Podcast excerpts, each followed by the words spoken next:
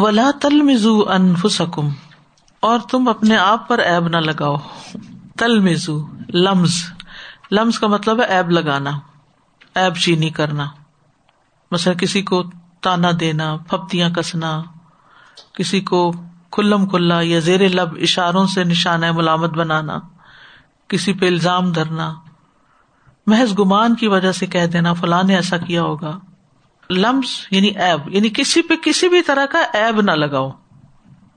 رسول اللہ صلی اللہ علیہ وسلم نے فرمایا، کیا میں تمہیں بتاؤں کہ تم میں سب سے زیادہ برے لوگ کون ہیں؟ لوگوں نے کہا جی ہاں اللہ کے رسول صلی اللہ علیہ وسلم. آپ نے فرمایا، تم میں سب سے زیادہ برے وہ ہیں جو چغلی کرتے پھریں، دوستوں کے درمیان بگاڑ ڈالیں، جو لوگوں کے عیب تلاش کریں کہ کس میں کون سی خامی ہے، کس میں کیا برائی ہے. یہ بدترین لوگوں کی مثال ہے. یہ کس لیے بتایا گیا ہمیں؟ تاکہ ہم ان باتوں پر غور کریں، ان سے نصیحت لیں، اچھا کردار اختیار کریں اور برے سے دور رہیں. دو طرح کے لوگ ہوتے ہیں، ایک شہد کی مکھی جیسے کہ جو ہر پھول سے اچھا صاف ستھرا رس لیتے ہیں اور پھر وہ ایسی چیز تیار کرتے ہیں جو لوگوں کے لیے شفا کا باعث ہوتی ہے. مثلاً خیر کی چیزیں سیکھتے ہیں اور پھر جو خیر ان کے اندر جمع ہو جاتی ہے اس سے لوگوں کو فائدہ پہنچاتے ہیں. علم سیکھتے ہیں اور پھر علم جمع ہو جاتا ہے تو وہ بانٹتے ہیں. مال کماتے ہیں حلال کا محنت کر کے، وہ جمع ہو جاتا ہے تو پھر وہ دیتے ہیں. جیسے شہد بن جاتا ہے تو پھر وہ شہد خود تھوڑا کھاتی ہے مکھی، دوسروں کو دیتی ہے. اور کچھ لوگ ہوتے ہیں گندی مکھی کی طرح، وہ ہر جگہ سے عیب چن رہے ہوتے ہیں، گندگی چن رہے ہوتے ہیں اور پھر بہت ساری گندگیاں اکٹھی کر کے جا کے کسی اچھی چیز پہ بیٹھ کے اس کو بھی گندا کر کے آ جاتے ہیں. تو کچھ لوگ بھلائی پسند لوگ ہوتے ہیں، لوگوں کے بیچ میں جاتے ہیں تو بھلائی اور خیر کر کے آتے ہیں، ان کو کچھ نہ کچھ فائدہ پہنچا کے آتے ہیں، اور یہ بہترین لوگ ہیں. اور اس کے برعکس کچھ لوگ عیب چن کے لوگوں کے اوپر تانے دے کے ان کو عیب دار کرتے ہیں، گندا کرتے ہیں.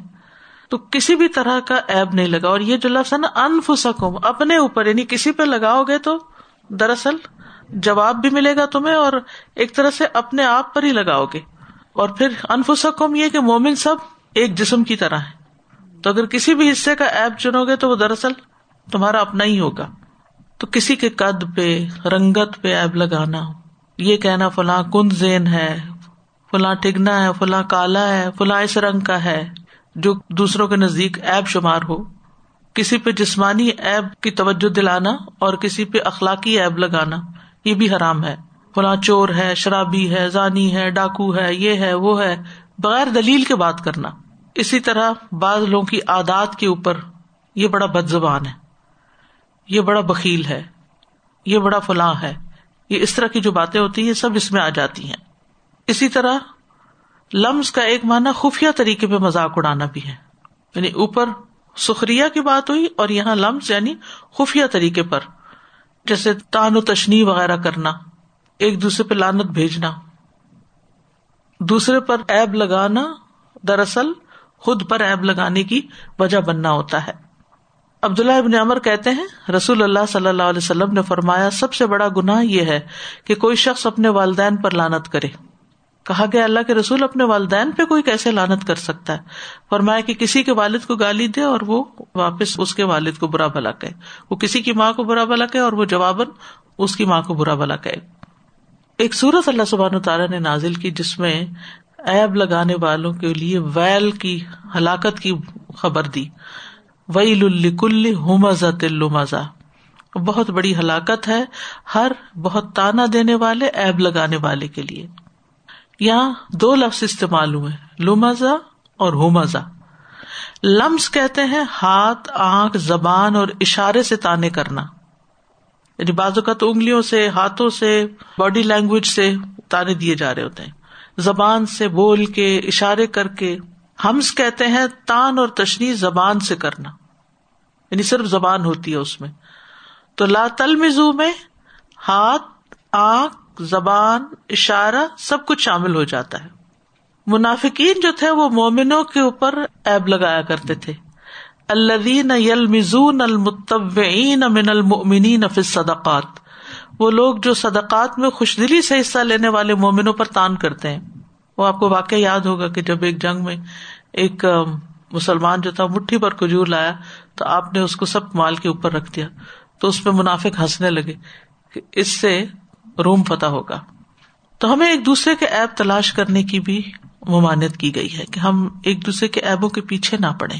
رسول اللہ صلی اللہ علیہ وسلم نے فرمایا تم ایک دوسرے سے قطع تعلق نہ کرو, نہ ہی ایک دوسرے سے روگردانی کرو, نہ کسی کے عیب تلاش کرو. اسی طرح بدلے کے طور پر بھی کسی کو آر نہیں دلانی چاہیے کہ اس نے مجھے کہا تو میں اسے کہوں.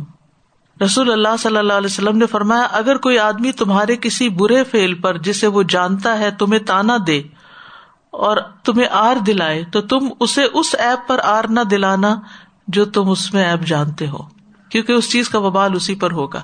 یعنی اگر کسی نے آپ کی کوئی خامی بتائی ہے تو آپ اس چیز کے پیچھے نہ لگ جائیں کہ آپ بھی اس کی خامی جس کو آپ جانتے ہیں نہیں جانتے اس کو واپس جواب دیں, کیونکہ عموماً تو یہی ہوتا ہے نا, اگر کوئی ہمیں کچھ کہتے ہم کہتے تم ہوگے اور کیا کہتے ہیں آگے, تمہارا باپ ہوگا, تمہارا کنبہ قبیلہ ہوگا, کہیں سے کہیں پہنچ جاتے ہیں. اسی طرح دوسروں کے کاموں میں بھی عیب نہیں نکالنے چاہیے. حضرت انس کہتے ہیں میں نے 9 سال تک رسول اللہ صلی اللہ علیہ وسلم کی خدمت کی, میں نہیں جانتا کہ آپ نے کبھی مجھے فرمایا ہو تو نے یہ کام اس طرح اور اس طرح کیوں کیا, اور نہ ہی آپ نے کبھی مجھ پہ نکتہ چینی کی. دوسروں میں عیب کون نکالتا ہے؟ جو خود کو پرفیکٹ سمجھتا ہے. تو ہم میں سے کون پرفیکٹ ہے؟ کوئی بھی نہیں. اور جب انسان کے اپنے اندر گندگی ہوتی ہے نا تو وہی اچھل اچھل کے باہر نکل رہی ہوتی ہے. تو ہونا تو یہ چاہیے کہ ہم اپنے عیب تلاش کریں. کسی کا قول ہے کہ انسان کی سعادت اس میں ہے کہ وہ اپنی ذات کے عیبوں میں مصروف رہے اور دوسروں کے عیبوں کو چھوڑ دے. ایک بزرگ کہتے ہیں میں ربیع بن خیثم کے ساتھ 20 سال رہا, میں نے ان سے ایک بھی معیوب لفظ نہیں سنا, ایک لفظ بھی ایسا ان کے منہ سے کبھی نہیں نکلا جس میں کسی کا عیب بیان کیا گیا ہو یا وہ غیر معقول ہو. ابو بکر بن عیاش کہتے ہیں میں نے ابو اسحاق السبیعی کو کبھی کسی کو عیب لگاتے نہیں سنا. حافظ ابن حجر ارون الدواد کی سوان حیات میں کہتے ہیں یہ بہت افضل انسان, خاموش پسند, بہت کم غصہ کرنے والے تھے. یہاں تک کہا جاتا ہے کہ ان سے مصر اور حلب میں لمبی مدت تک نائب رہنے کے دوران کسی نے کوئی برا کلمہ ان کی زبان سے نہیں سنا. عموماً یہ ہوتا ہے نا کہ جب انسان کسی مرتبے یا منصب پر پہنچ جاتا ہے تو پھر وہ اپنے لیے اس کو حلال کر لیتا ہے, لیکن ان کے اندر ایسا نہیں تھا. محمد بن احمد تلمسانی کے حالات زندگی میں لکھا ہوا ہے وہ اللہ کی کتاب کو حفظ کرنے پر قائم رہتے, بہت خوبصورت انداز میں ترنم کے ساتھ پڑھتے. ان سے کسی کے بارے میں زبان درازی نقل نہیں کی گئی, حالانکہ ان کا تعلق حکمران کے ساتھ تھا. اسی طرح یہ ہے کہ کسی فوت شدہ شخص کے عیب بھی نہیں بیان کرنے چاہیے کہ جو فوت ہو گئے ہیں. ان کی خوبیاں تو بیان کرے لیکن ان کی خامیاں نہیں. مثلاً آپ کے اپنی ساس کے ساتھ تعلقات اچھے نہیں رہے, اب وہ فوت ہو گئی, اب ان کا معاملہ اللہ کے حوالے. آپ اپنے پرانے زخم نہ کرے دیں اور نہ ہی کسی مجلس میں بیٹھ کر کسی کے ساتھ ذکر کریں. رسول اللہ صلی اللہ علیہ وسلم نے فرمایا جب تمہارا ساتھی وفات پا جائے تو اسے چھوڑ دو اور اس کے عیب بیان نہ کرو. حضرت عائشہ کہتی ہیں نبی صلی اللہ علیہ وسلم نے فرمایا مردوں کو برا نہ کہو کیونکہ انہوں نے جیسا عمل کیا اس کا بدلہ پا لیا. پھر اسی طرح کسی کی عزت سے کھیلنے کے بارے میں منع کیا گیا. سب سے بڑا سود یہ ہے, سود ربا, کہ انسان ناحق کسی مسلمان کی عزت سے کھیلے.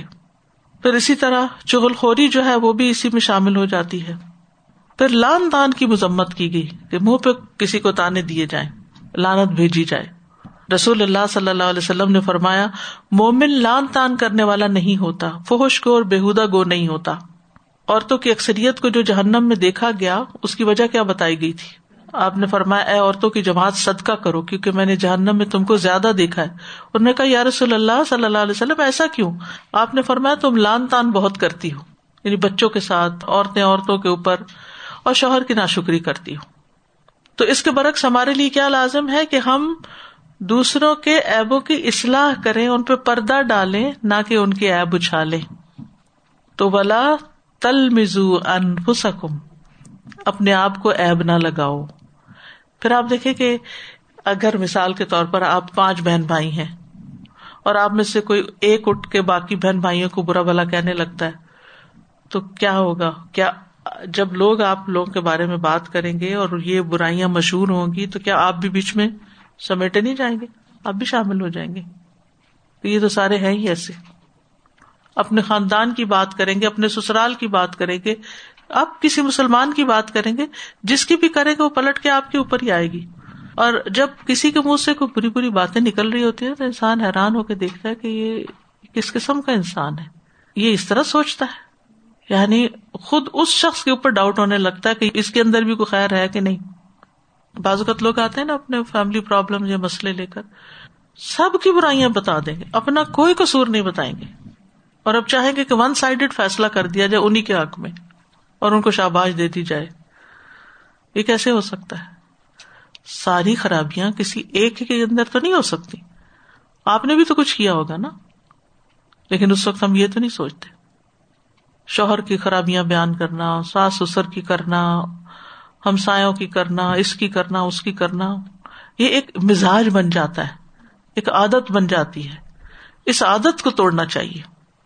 جب دل میں آئے کوئی خیال کہ میں یہ ذرا بیان کروں کہ یہ کوئی اچھی بات ہے, یعنی میں کون سی مکھی ہوں پھول پہ بیٹھنے والی یا گندگی پہ بیٹھنے والی, میں کسی کی اگر اچھائی بیان نہیں کر سکتی تو برائی بھی نہ کروں. میں نے کیا چنا, کیا بولنے جا رہی ہوں, کیا بتانے جا رہی ہوں. استاذہ, یہ جو چغل خوری کے بدلے میں عذاب قبر بھی ہے, یہ کتنی زیادہ تکلیف دہ بات ہے. اور اگر یہ ماؤں کی مجھے لگتا ہے بہت بڑی ذمہ داری ہے, کیونکہ اگر بچپن سے ہی, جیسے آپ نے کہا, یہ مزاج بن جاتا ہے, بچپن سے ہی ہم بچوں میں یہ مزاج نہ بننے دیں. جیسے وہ بہن بھائی اکثر آ کے ایک دوسرے کی باتیں کمپلین کرتے ہیں اور بتاتے ہیں, تو مجھے لگتا ہے یہاں ماؤں کی ذمہ داری بہت ہے, اور اسی طرح ٹیچرز کی بہت ذمہ داری ہے کہ ہم یہ مزاج ہی نہ بننے دیں. بالکل. بچوں کا مزاج کیسے بنتا ہے کہ ماں خود اگلواتی ہے, اچھا وہ پھپھی کیا کر رہی تھی, وہ دادی کیا کر رہی تھی, وہ فلاں کیا کر رہا تھا. کسی کے گھر بھیجتے ہیں بچوں کو سلیپ اوور کے لیے, پھر ان کے حالات معلوم کرنے لگتے ہیں, تجسس کرنے لگتے ہیں. جی, بہت سی بہنیں جو ہوتی ہیں وہ جس کے ساتھ, دوستوں کے ساتھ, کسی کے ساتھ بھی بیٹھیں تو اپنے شوہر کی برائیاں اور ان کی باتیں بتاتی ہیں, تو وہ تو خود اٹھ کے بھول جاتی ہیں, واپس اپنی فیملی میں چلی جاتی ہیں, لیکن جن کو بتاتی ہیں ان کے ذہنوں میں ایک امیج ان کے شوہر کی بن جاتی ہے, ساری عمر اس بھائی صاحب کی بری امیج جو بیٹھ جاتی ہے. بالکل. اور پھر پیرنٹس کو بتانا چھوٹی چھوٹی باتیں وہ اور بھی برا ہے, کیونکہ آپ تو پھر لڑ جھگڑ کے ٹھیک ہو جائیں گے اور پیرنٹس کے دل میں یہ رہ جائے گا کہ یہ میرا داماد جو ہے نا یہ تو انتہائی خراب انسان ہے, اور وہ جب اس کو عزت نہیں ملے گی تو پھر مزید خرابیاں پیدا ہوں گی. سادہ یہ ہومزہ اور لومزہ کرنے والے ایک وقت ایسا آتا ہے ان کی زندگی میں کہ وہ بالکل تنہا رہ جاتے ہیں کہ پھر کوئی ان کے قریب آنے کو بھی پسند نہیں کرتا, اپنی اولاد چھوڑ جاتی ہے, اپنے رشتے دار چھوڑ جاتے ہیں.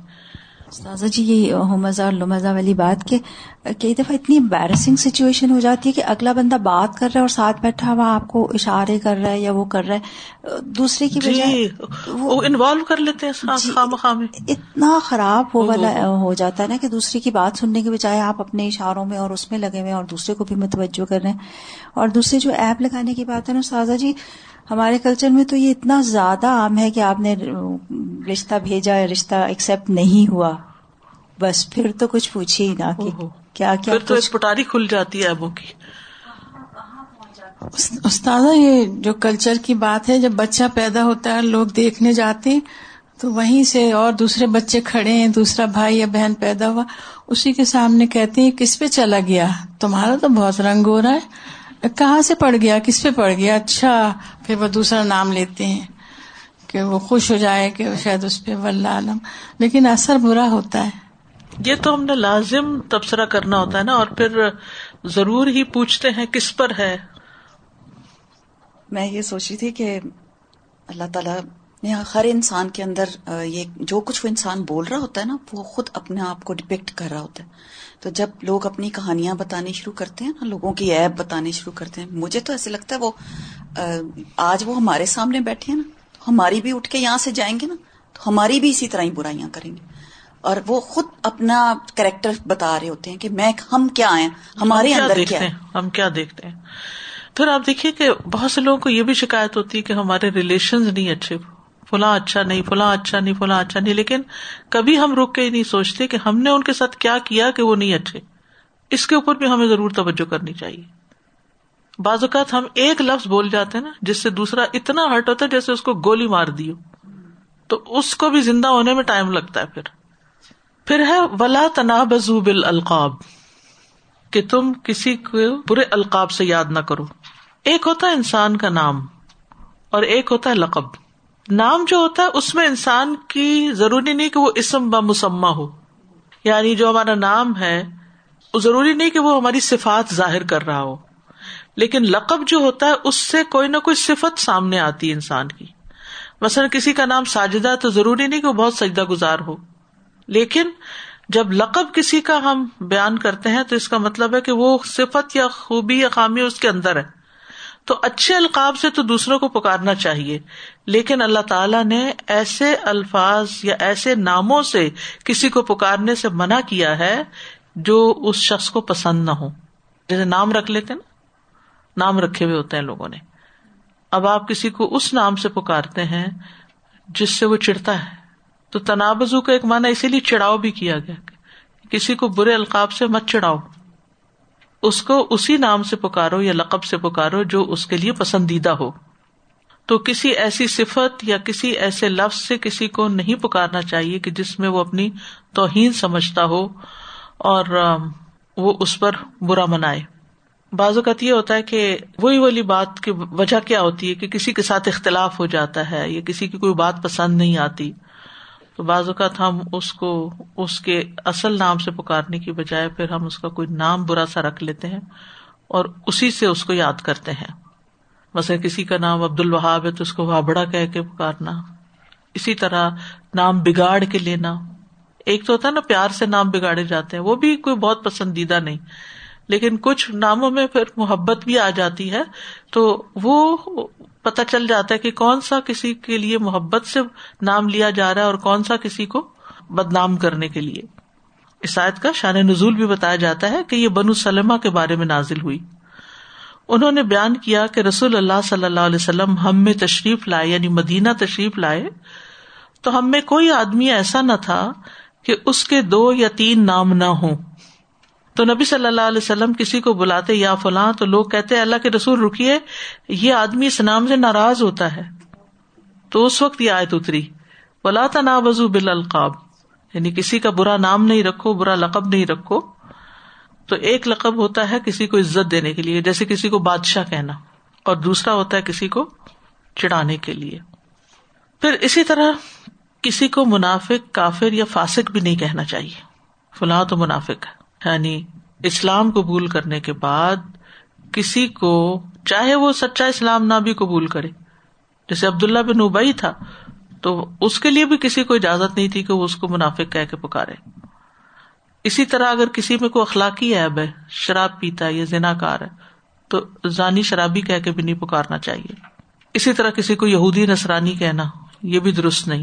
اسی طرح جانوروں کے نام سے پکارنا، عموماً لوگ گدا کہہ دیتے ہیں دوسرے کو، الو، کتا، گالیاں بھی شمار ہوتی ہیں. یہ نام نہیں کسی کو دینے چاہیے. اسی طرح کسی کے ماضی کوئی ایسا رہا ہے کہ جس میں اس نے کوئی غلط کام کیے تو اس کی وجہ سے اس کو نہیں تانے دینے چاہیے. ابن عباس کہتے ہیں کہ برے القاب پکارنے سے مراد یہ ہے کہ انسان نے برے اعمال کیے ہوں پھر ان سے توبہ کر لی ہو، تو اس بات سے منع کیا گیا ہے کہ سابقہ برے اعمال کا تانا دیا جائے، یعنی دور جاہلیت کے کسی غلط کام کا تانا دیا جائے کسی کو.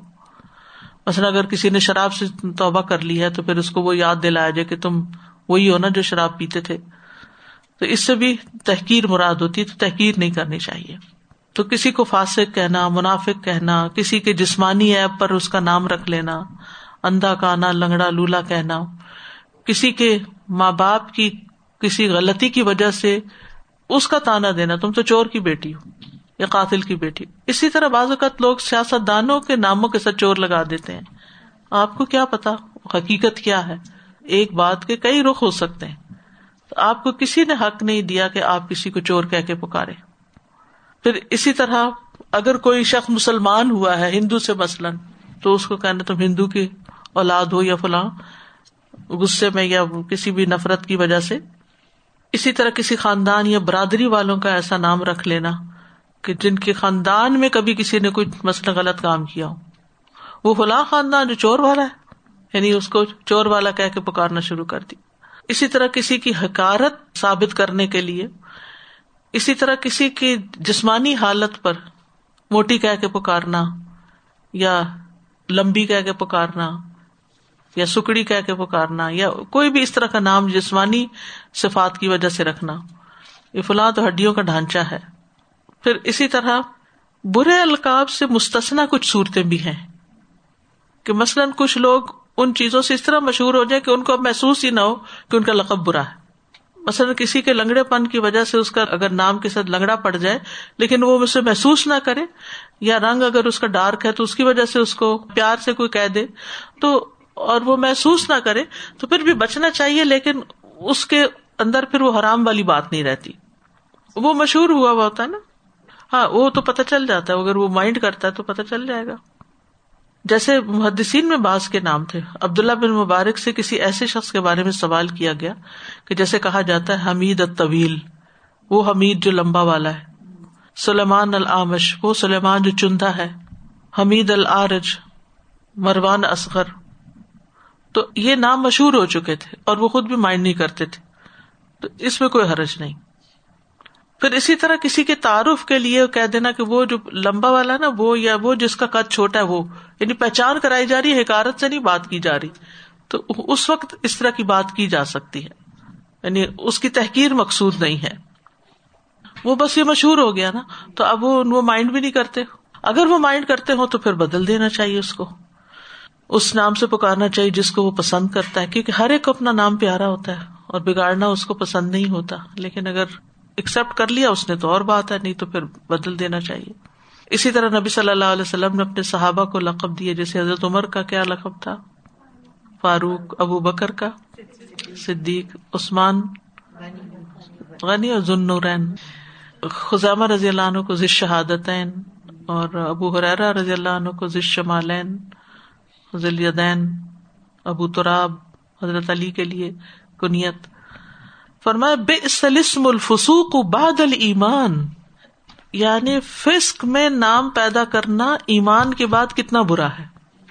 بئس فعل ذم ہے، اسم یہاں یعنی عیبدار نام، بئس الاسم یعنی نہایت ہی برا لفظ ہے فسق ایمان کے بعد، یعنی اس طرح نام بگاڑ کر یہ برے نام تجویز کر کے پکارنا بہت ہی برا ہے۔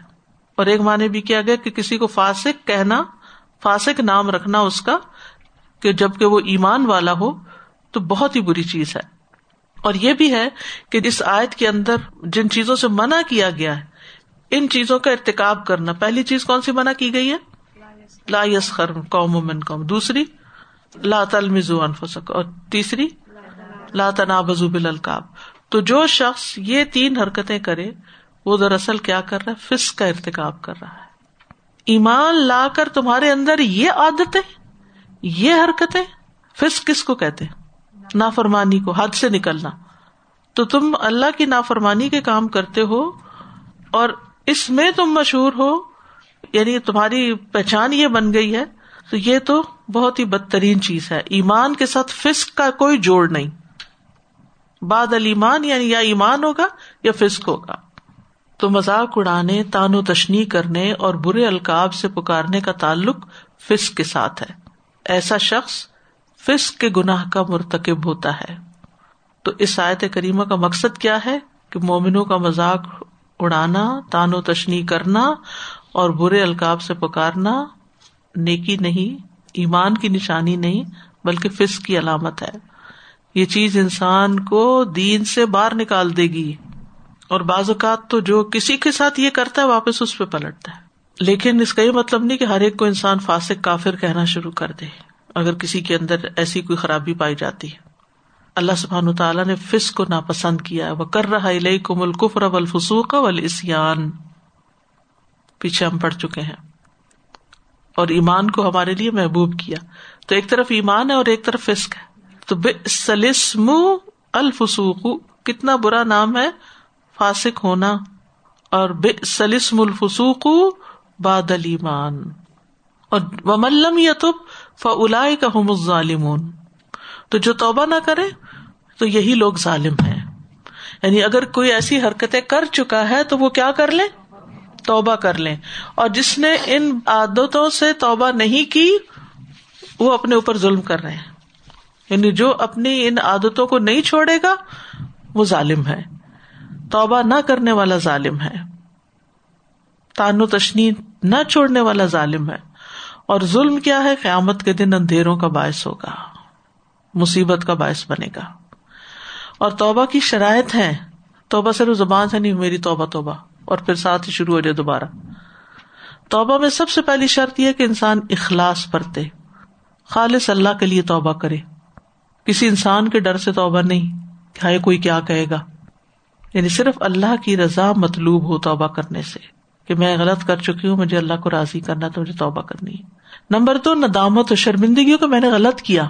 اب یہ نہیں کہ کوئی کہے اچھا تو کہا جا رہا تو توبہ کر لو، کر لیتی ہوں توبہ، کسی نے کہا مجھے نہیں، میں نے واقعی غلط کیا ہے، اس کو ایکسپٹ کرے انسان. تیسرا یہ کہ گناہ سے کنارہ کشی کرے، گناہ چھوڑ دے آئندہ کے لیے، یعنی کہ اس چیز کو لوٹائے نہیں. نمبر 4، مستقبل میں اس کام کو نہ کرنے کا عزم کرے.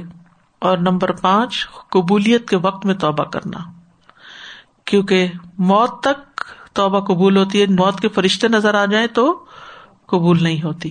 اسی طرح سورج جب مشرق کی بجائے مغرب سے نکلے گا تو اس وقت توبہ قبول نہیں ہوگی. موت کا فرشتہ وہ تو خاص ہے نا ہر بندے کے لیے، تو عام یہ ہے کہ سورج مغرب کی طرف سے طلوع ہو جائے گا. وَلَيْسَتِ التَّوْبَةُ لِلَّذِينَ يَعْمَلُونَ السَّيِّئَاتِ حَتَّى إِذَا حَضَرَ أَحَدَهُمُ الْمَوْتُ قَالَ إِنِّي تُبْتُ الْآنَ. اور توبہ ان لوگوں کے لیے نہیں جو برے کام کیے جاتے ہیں، یہاں تک کہ جب ان میں سے کسی کی موت کا وقت آتا ہے تو کہتا ہے میں نے اب توبہ کر لی. تو بات یہ ہے کہ انسان کو ایسی تمام چیزوں سے بچنے کی ضرورت ہے جو اس کے ایمان کو خراب کرنے والی ہوں، کہ انسان مومن ہونے کی بجائے فاسق ہو جائے. يَا أَيُّهَا الَّذِينَ آمَنُوا لَا يَسْخَرْ قَوْمٌ مِّن قَوْمٍ عَسَىٰ أَن يَكُونُوا خَيْرًا مِّنْهُمْ وَلَا نِسَاءٌ مِّن نِّسَاءٍ عَسَىٰ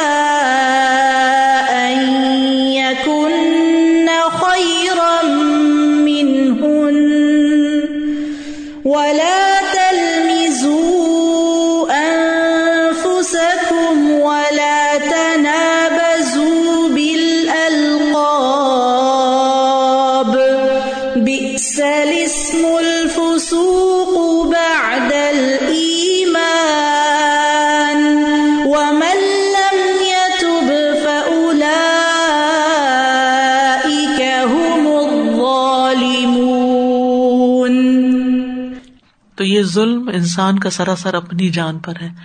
کرنے کو تو وہ دوسرے پہ ظلم کر رہا ہے کہ ان کو برے ناموں سے پکار رہا ہے، ان کو ذلیل کر رہا ہے، حقیر کر رہا ہے، لیکن حقیقت میں یہ ظلم خود کما رہا ہے اپنی جان پر. سادہ جی میں یہ سوچ رہی تھی کہ بعض دفعہ ہماری وہ جو عادت ہوتی ہے نا بہت زیادہ بولنے کی، اس کی وجہ سے بھی یہ سب برائیوں کا خرابیاں پیدا ہوتی ہیں. بالکل صحیح کہا استاذہ جی. جو اینڈ ہوا ہے آیت کا تو یہ دو الفاظ اتنے زیادہ دل پہ اثر کر رہے ہیں، فاسق اور ظالم. ہم تو نہیں اپنے آپ کو فاسق سمجھتے، ہم تو اپنے آپ کو ظالم نہیں سمجھتے، لیکن یہ ساری حرکتیں ہم کر رہے ہوتے ہیں ون وے اور دی ادر، ڈائریکٹ اور انڈائریکٹ کسی نہ کسی طرح سے ہم انوالو ہوتے ہیں. اور کتنا اس کا انجام کے اعتبار سے کتنا زیادہ اللہ سبحانہ تعالیٰ نے سخت الفاظ. میں جب ان آیات کی تیاری کر رہی تھی میں اللہ تعالیٰ پہ پیار آ رہا تھا کہ اللہ تعالیٰ ہم پہ کتنا مہربان ہے کہ اس نے ہمارے اندر سے چن چن کے بری عادتوں کی نشاندہی کر دی ہے کہ یہ بھی نہیں کرنا، یہ بھی نہیں کرنا. یہ ایسی تربیت کون کرے گا؟ نہ ماں باپ کر سکتے ہیں، نہ استاد کر سکتے ہیں، کوئی بھی نہیں کر سکتا. یہ اللہ تعالیٰ ہی جو ہمیں بتاتا ہے کہ یہ نہ کرنا ورنہ انجام بڑا بھیانک ہوگا. زیادہ میں یہ سوچ رہی تھی کہ اس آیت میں اور اگلی آیت اگرچہ ابھی پڑھی نہیں ہے لیکن اس میں جو ڈونٹس بتائے گئے ہیں اگر ہم واقعی ان کو چھوڑ دیں تو 50% تو ہماری باتیں ویسے ہی ختم ہو جائیں گی اور زندگیوں میں اور گھروں کے اندر اور ہر جگہ سکون اور عافیت ہو جائے گی. صحیح بات ہے. آپس کے تعلقات بہت اچھے ہو جائیں گے، بہن بھائیوں کے تعلقات، ہسبینڈ وائف کے تعلقات، دوستوں کے تعلقات. برائی کرنا چاہیں لیکن کچھ ایسی گیدرنگ میں ہوتے ہیں یا فیملی میٹنگ میں ہوتے ہیں کہ کوئی نہ کوئی شروع ہو جاتی ہے, اٹھ جانا چاہیے وہاں سے, کسی کزن کی, کسی بہن بھائی کی شروع ہو جاتی ہے, بے چین ہو جانا چاہیے, ایسے بیزاری دکھانی چاہیے, وہاں سے اٹھ جانا چاہیے, یا ٹاپک بدل دیں کہ ہم ان سے کہیں گے کوئی اور بات کریں. بالکل, اگر ٹاپک بدل دیں, روک سکیں, روکنا ہے بالکل اچھی بات کی آپ نے, روک سکتے ہیں تو روک لیں, نہیں رکتے تو اٹھ جائیں. یا فون پہ بھی کسی فرینڈ سے بات کریں تو ضرور کوئی نہ کوئی ایسی بات ہم کر دیتے ہیں, اللہ چاہتے ہوئے یا نہ چاہتے ہوئے. اور ایک جو ہماری جلد بازی ہوتی ہے نا کہ ہم جلدی ججمنٹل ہو جاتے ہیں, ابھی آدھی بات سنتے ہیں اور اوپر سے ججمنٹ پاس کر دیتے ہیں, اس میں بھی بہت خرابیاں پیدا ہو جاتی ہیں.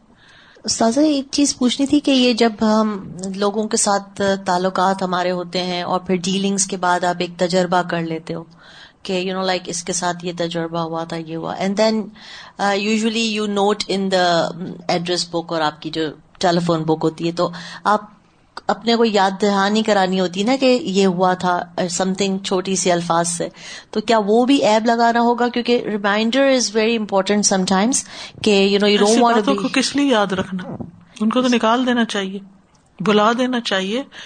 ادفع باللتی ہی احسن, برائی کو اچھائی سے صاف کرو. یاد رکھنا اپنے آپ کو ہرٹ کرنا ہے, یہ کوئی خزانہ تھوڑی ہے جسے سنبھال کے رکھے. استاذ جی ایک سوال ہے. ہاں جی. خاص کر جب ہم ادھر سے جاتے ہیں تو جو ہمارے ماں باپ ہوتے ہیں بہت سارا دکھ لے کے بیٹھے ہوتے ہیں, تو انہوں نے تو پٹاریاں کھولنی ہوتی ہیں, اس سے پہلے کہ وہ پٹاری کھولیں آپ ان کو اتنی اور باتیں سنائیں, اتنا کچھ خوش کر دیں کہ وہ بھول ہی جائیں. اصل میں ان سے کوئی بات کرنے والا بعض اوقات نہیں ہوتا نا, اور دیکھیں جو ہمارا ان پٹ ہوتا ہے نا وہی آؤٹ پٹ ہوتا ہے نا, تو ہمارا ان پٹ بڑا نیگیٹو ہے جس کی وجہ سے آؤٹ پٹ اچھا نہیں.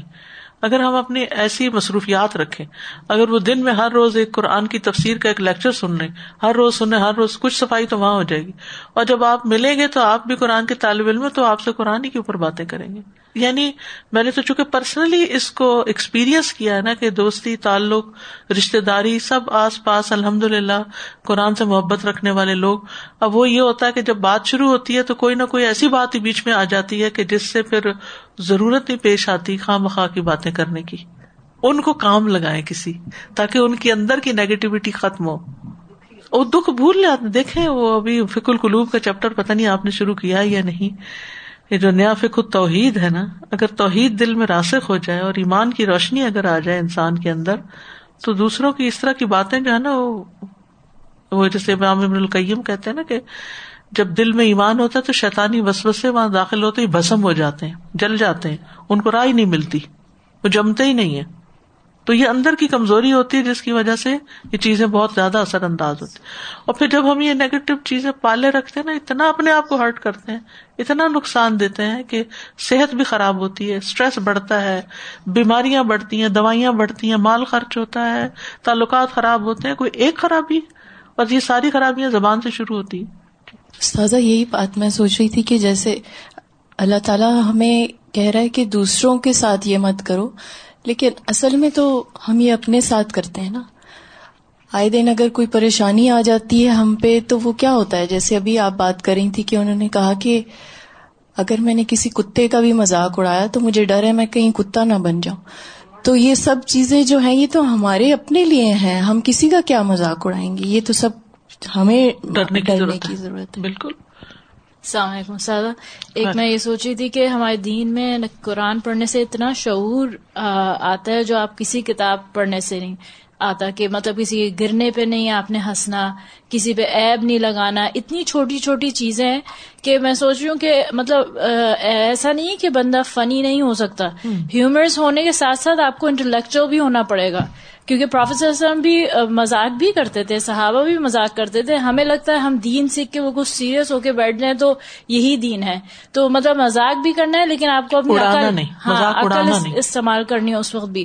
دوسرا جیسے یہ آنٹی بات کر رہی تھی کہ امی اپنے والدین سے بات کرو تو غیبت کرتے ہیں, تو میں نے یہ دیکھا کہ وہ یہ صحیح بات ہے کہ ان کو ساری باتیں بتانی ہوتی ہیں جو بھی, تو میں نے یہ کیا کہ ایک تو میرے پاس ٹائم نہیں ہوتا اتنی لمبی باتیں کرنے کا, دوسرا یہ کہ کیا نام ہے میں نے اپنی امی کو قرآن پڑھانا شروع کر دیا, تو اس سے یہ ہے کہ 3 دن ہفتے میں میری ان سے بات بھی ہو جاتی ہے, لیکن میں صرف اتنی بات ہوتی کہ ہاں امی رب شرح لی سے شروع ہو کے سبحان اللہ پہ ختم ہو جاتی ہے، کیونکہ میں ایسے ٹائم پہ کرتی ہوں کہ اس کے بعد فوراً میری مغرب ہوتی ہے، ان کی اثر ہوتی ہے کیونکہ وہ شکاگو میں رہتی ہے، تو بالکل کوئی ادھر ادھر کی باتوں کا ٹائم نہیں ملتا، اور ہر روز بات بھی ہو جاتی ہے، اور بلکہ امی میری کہتی ہیں کہ کیا نام ہے، میں نے اس کو کیا ڈیوٹی دے دی قرآن پڑھانے کی، یہ تو مجھے نہ صفائی کرنے دیتی ہے، نہ کبھی نہا، جب فون کرو میں نہا رہی ہوں یا میں صفائی کر رہی ہوں، کوکر، امی سب چھوڑ دیں، میرا اس وقت قرآن پڑھانے کا ٹائم ہے، تو جلدی جلدی اپنا قرآن ختم کر رہی ہے کہ بس جلدی سے بس میرا ختم ہو، تاکہ یہ میرے پیچھے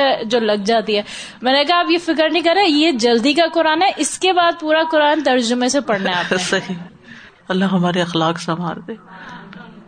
اوکے، جزاکم اللہ خیرا۔ سبحانک اللہم و بحمدک، اشہد ان لا الہ الا انت، استغفرک و اتوب الیک۔ السلام علیکم و رحمۃ اللہ وبرکاتہ۔